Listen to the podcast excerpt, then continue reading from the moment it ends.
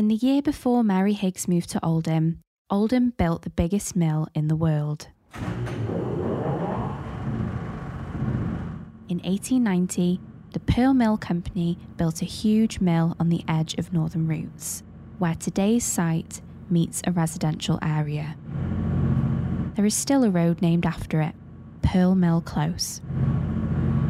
When it was built, Pearl Mill contained over 136,000 spindles and was the largest cotton mill in the world at the time. It ceased production in 1935 and was demolished in 1937.